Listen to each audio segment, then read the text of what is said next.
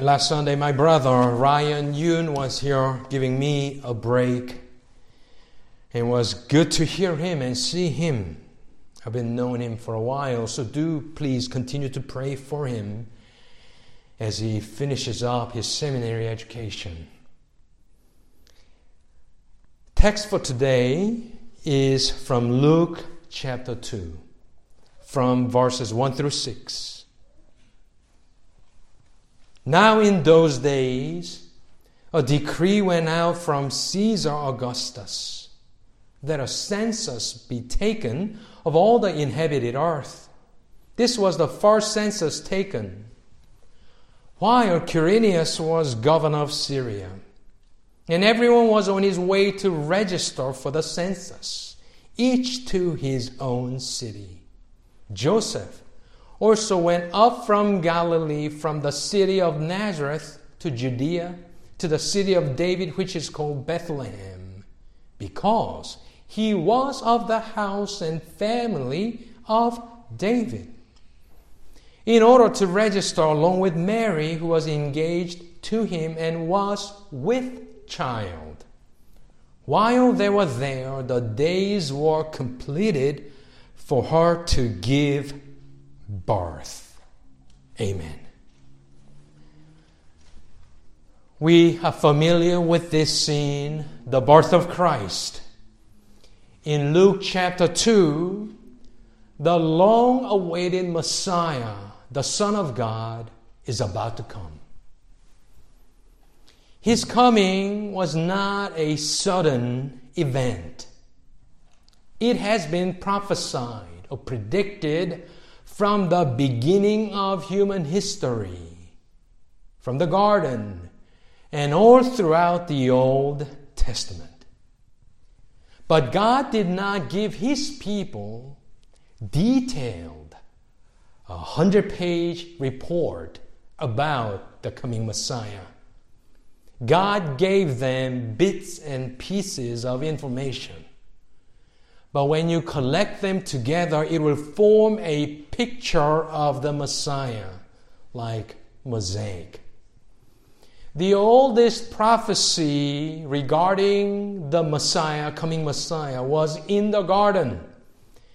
Genesis 3:15 God said, I will put enmity between you, the serpent, and the woman, and between your seed and her seed. He shall bruise you on the head, and you shall bruise him on the heel. In and of itself, that is the gospel. It is sufficient for sinner to believe and to be saved. But God gives more, but not as much as we want to know. But throughout the Old Testament, God will give little bit here and little bit there, but God gave lot in the book of Isaiah. Isaiah has so much in it. And apart from any other books, if you only had Isaiah, you are able to believe in Christ, coming Christ the Messiah, with full comprehension. I'll give you a few. Isaiah 9 6, we read last week. It talks about coming child. But what kind of child? For a child will be born to us, a son will be given to us. So we are talking about a baby, real human baby. But it says more. And the government will rest on his shoulders, and his name will be called Wonderful Counselor, Mighty God. The baby will be called Mighty God.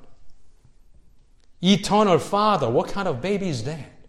That's his name. Eternal Father, Prince of Peace. So we already have here in Isaiah 9 6 the divine and human nature of the Messiah. A bit of information. Let's go to Isaiah 7 14. Through whom is this baby going to come? Through a virgin. Isaiah 7:14 Therefore the Lord himself will give you a sign behold a virgin or young woman. Liberals will say young woman to deny the virgin birth of Christ, but for us, it is a virgin, and that Hebrew word nine times in the Old Testament. Each and every time it emphasizes young women without sexual experience. So behold, a virgin will be with child and bear a son, and she will call his name Immanuel. With us, God. So we have this another information. Oh, this baby, Emmanuel, God with us, will come through a virgin. And Isaiah has four servant songs. What is he going to do? The work of Christ. Just one verse for you Isaiah 53 5. But he was pierced through for our transgression, he was crushed for our iniquities. Nature of his work is what? Suffering. He's going to suffer. Why? Because of us, for us. Talks about substitutionary atonement, you see. So, from the garden and all throughout the Old Testament, God gives a bit of information here and there, but you got to pull all these things together and put it together, and you will see a picture of Messiah who is about to come today, but I want us to think about another piece of information that God gave regarding the location of his birth. We are familiar with that prediction, prophecy, because in Matthew 2, that's where we hear about. Remember, Magi came from the east. They arrived in Jerusalem saying, Where is he who has been born King of the Jews? Where is the question? Where is he? And I was thinking about this this week and thought to myself, these magi, I don't know, we don't know how many, three, but this, they're not wise. This triggered a massacre, if you remember. You don't go to Kim Jong un and ask him, Where is your next president? They went to King Herod and said, Where is the king? And Herod probably never read the Bible. So what he does is that he gathers all the theologians in verse 4, gathering together all the chief priests and scribes of the people. He inquired of them where the Messiah was to be born. Do you know where? Herod said, I don't know. All the theologians come, you tell me where this Messiah was going to be born. They said to him, In Bethlehem of Judea, without hesitation, without equivocation, they told him, In Bethlehem of Judea. How can they be so sure? They said, For this is what has been written by the prophet. And they are quoting Micah 5 2.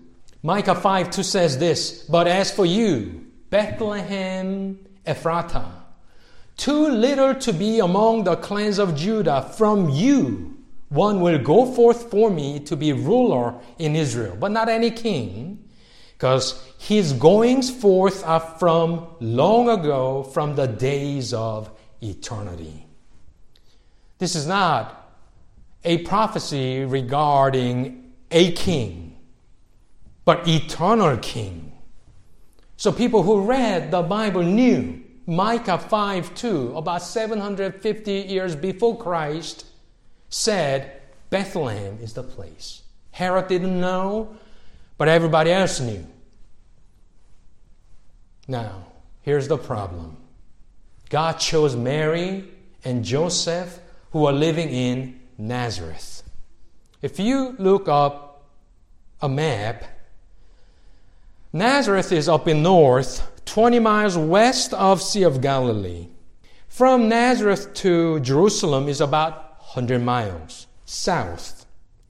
Bethlehem is about 5 miles away from Jerusalem southwest. So about 100 miles. So you got to ask this question. There are many predictions regarding coming Messiah. In Micah 5 2, God said Bethlehem. Magi asked, the scribes told them, the king, Herod, Bethlehem. But God chose Mary in Nazareth, 100 miles up in north. So you got to ask this question what happened? Did God miss about 100 miles? Wrong place. Oops.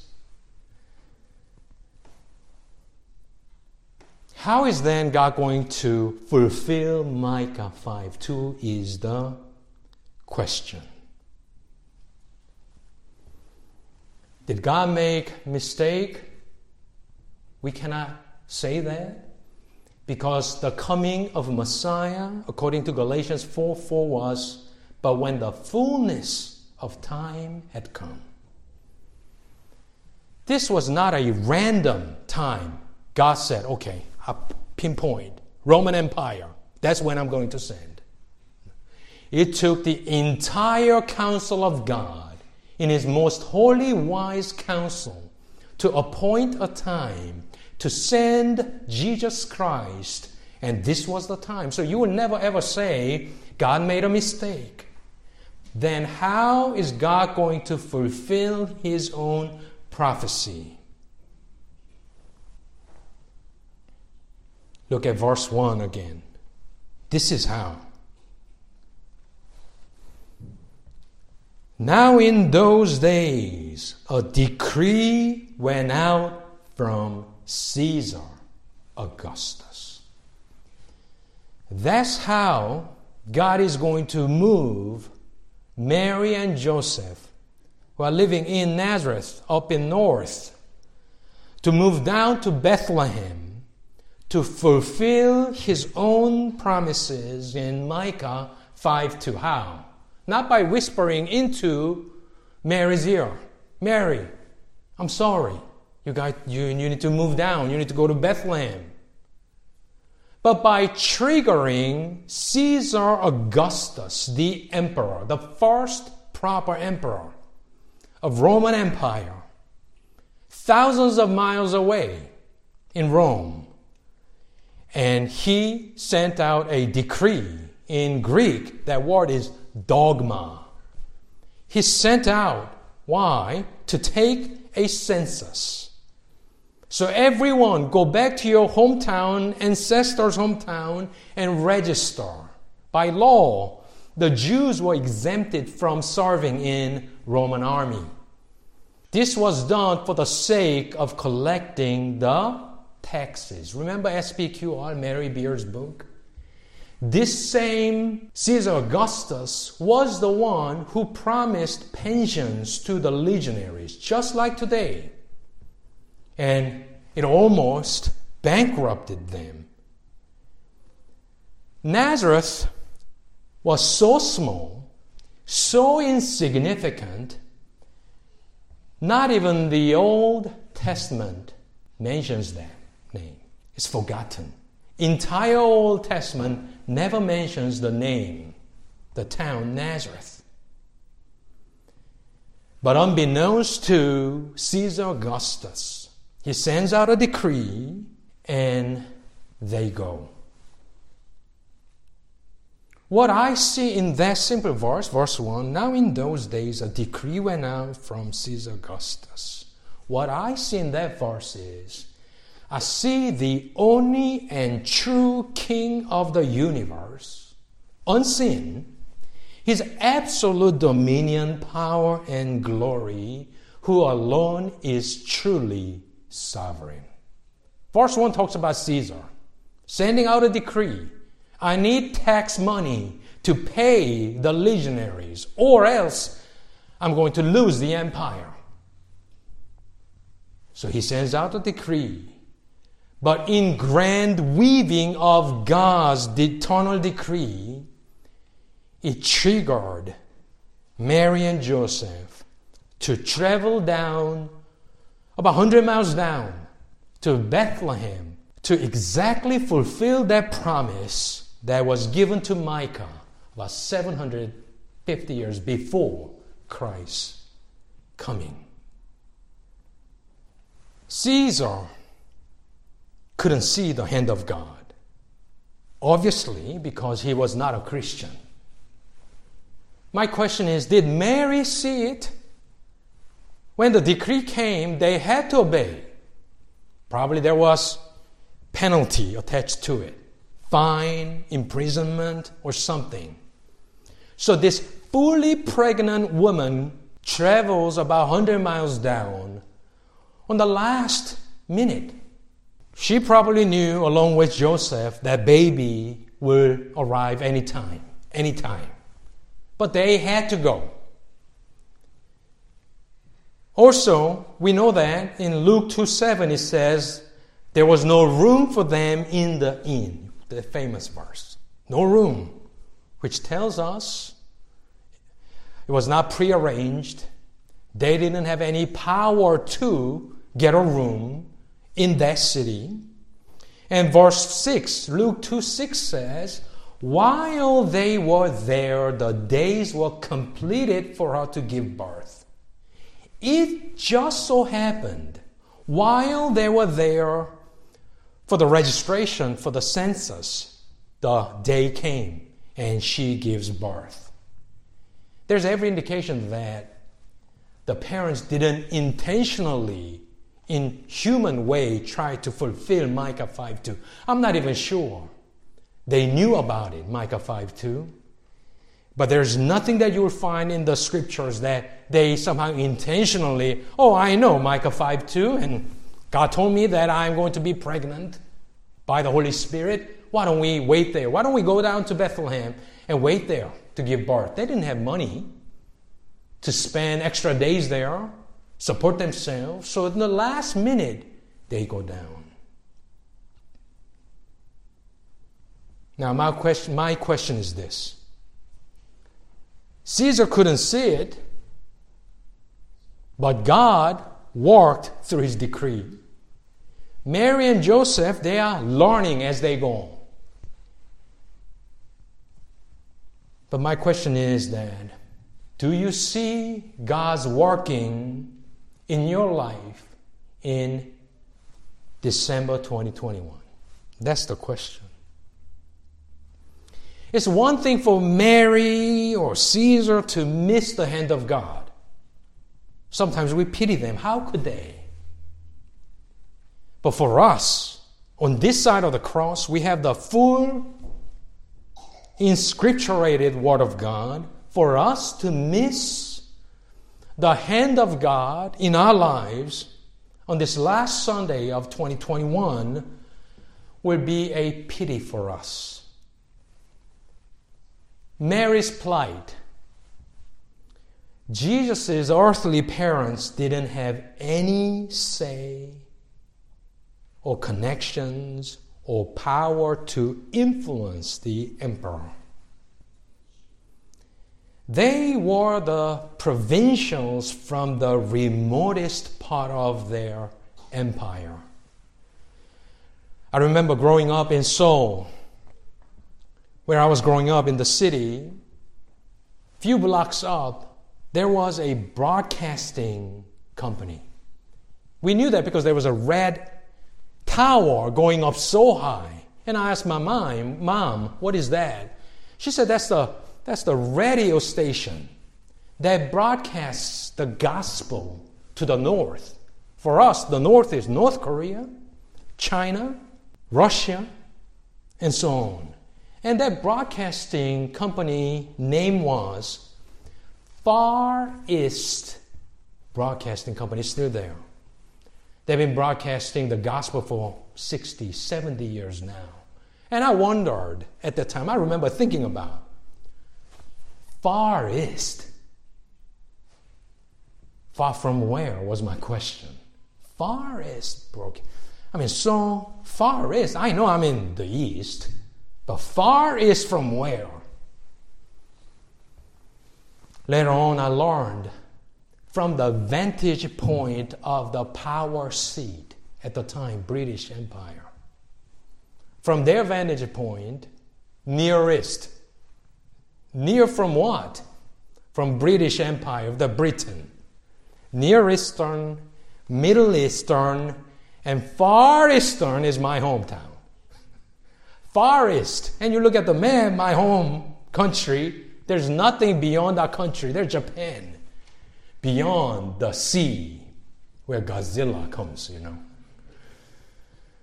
When you think about the Roman Empire the first century, Judea was the farthest border of the empire. To the east was the Sasanian kingdom, modern day Iran.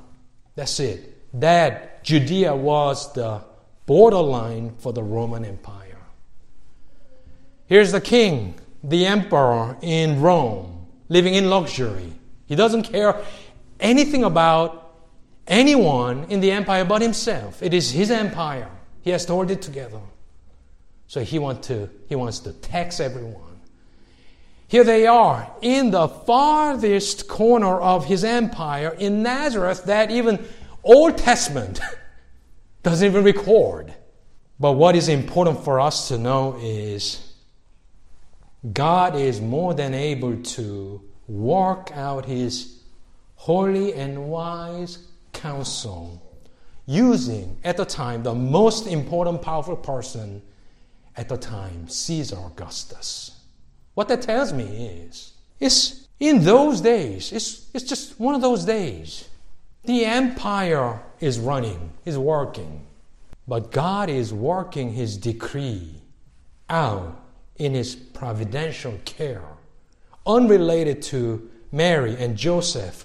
But God is able to put those Roman emperor and this poor couple in Nazareth, but yet God is able to fulfill his own detailed promises and prophecies that he has given to his people. He could have done it in any other way, but he did that way to tell us God alone is truly sovereign. God is more powerful than Caesar Augustus. I'm in charge. I could, I could use him. I could, I could use him so he could just send out a decree. But his decree is in my eternal decree, is what God is telling us today.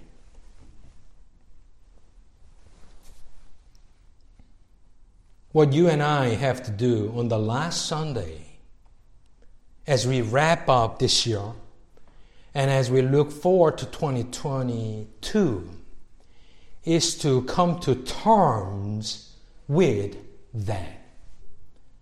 God's decree and God's providence.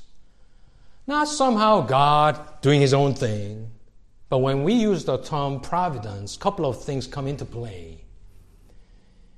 First is fatherly care. Decree is impersonal in a sense, mechanical. But when it plays out through His providence, God's fatherly care, wisdom, and love, they all come into play for us. If you cannot come to terms with that today, I'm afraid that some of us will remain resentful to God. If we do not recognize God working behind the scenes, you will say 2021 is a total waste of time. I don't know how and what happened this year. So many unknown things are coming at me from here, from there. I am reacting and I am so angry. I am so angry. I'm so tired. That would be your attitude. Now, in those days, in one of those ordinary days, God decided to interject Himself into human history. So that one of those days was the wisest time, God's timing wise. It was planned from all eternity. It was the most powerful time that God coming into human history. It was the most anticipated time that even the angels long to look into. The greatest event in human history about the birth of Savior, the incarnation, happened in one of those days. Ordinary days that everyone, everybody's doing their own thing, busy themselves but only few people were able to notice it. Who? Those people God selected and elected and told them about the birth of Christ. like Magi. The star, they came. Later on in chapter 2, Luke, we hear about the shepherds. Angel shows up and told them to go and worship him. Good news is that you and I are among the chosen. Therefore, as you live and close out this year and looking forward to 22, most of the people in the world who are not chosen, who are not to them not given this scripture, for them it will be always one of those days. Skies are blue, birds are chirping, people are being born, you are eating your chicken. Just regular, ordinary days, no divine interjection in human history. The best that they could do is to hope for the best. That's all they could do. But for us, it is always the day of salvation. You know why? Because God had visited us in human form 2,000 years ago in one of those days, but God did not leave us and went back. We are not orphans, but God stays with us as Emmanuel. So, that day of salvation, that incarnation, as you hear about Luke 2, it's not one of those old time stories that happened 2,000 years ago. If we are left alone, yes, we could say that. That happened a long time ago. I don't know where life is going. I don't know where world is going. But God with us, remember. God came. Through His Spirit, He never left. What? Christ went up, ascended. But through His Spirit, He resides with us. When everybody else is trying to leave the reality, take a vacation, forget about the reality, numbing themselves with whatever. But God comes into this history, this life, to suffer for us, to die for us, to give us His life, and He did not leave us alone. So, which group do you belong to is the question. People who always, who are always fretting about, oh, I don't know what's going to happen. We, by His grace, we know in big picture where this life is headed, where this world is headed. But the difference would be if you, by faith, could discern the hand of God, we could trust and rest and walk in His sovereign providence. My prayer for you all is that you and I could see beyond what is in front of our eyes. God should give us grace to overcome our disappointments this year. Your plans, some of the plans that you planned, we planned, didn't go. And we say, God is not in it. I'm so disappointed. Then you will be like them. But if you could discern the will of God, which is unchangeable, that works itself out through His loving, tender care of our Heavenly Father, then you may say, God is with us and God is for us, and I humbly submit to His will. God, open up my mouth to praise you and worship you. Will be your stance as you close up this year, close out this year, and looking forward to 22, knowing that we are in His plan. God is working behind the scenes. God is working out His own eternal counsel. God is still building His church. God is doing all things for His glory. But God did not leave us alone. So take courage. See it through the eyes of faith and rejoice with the angels, with the shepherds. Glory to God in the highest and peace among us. Let that be true for you and me. Let's pray.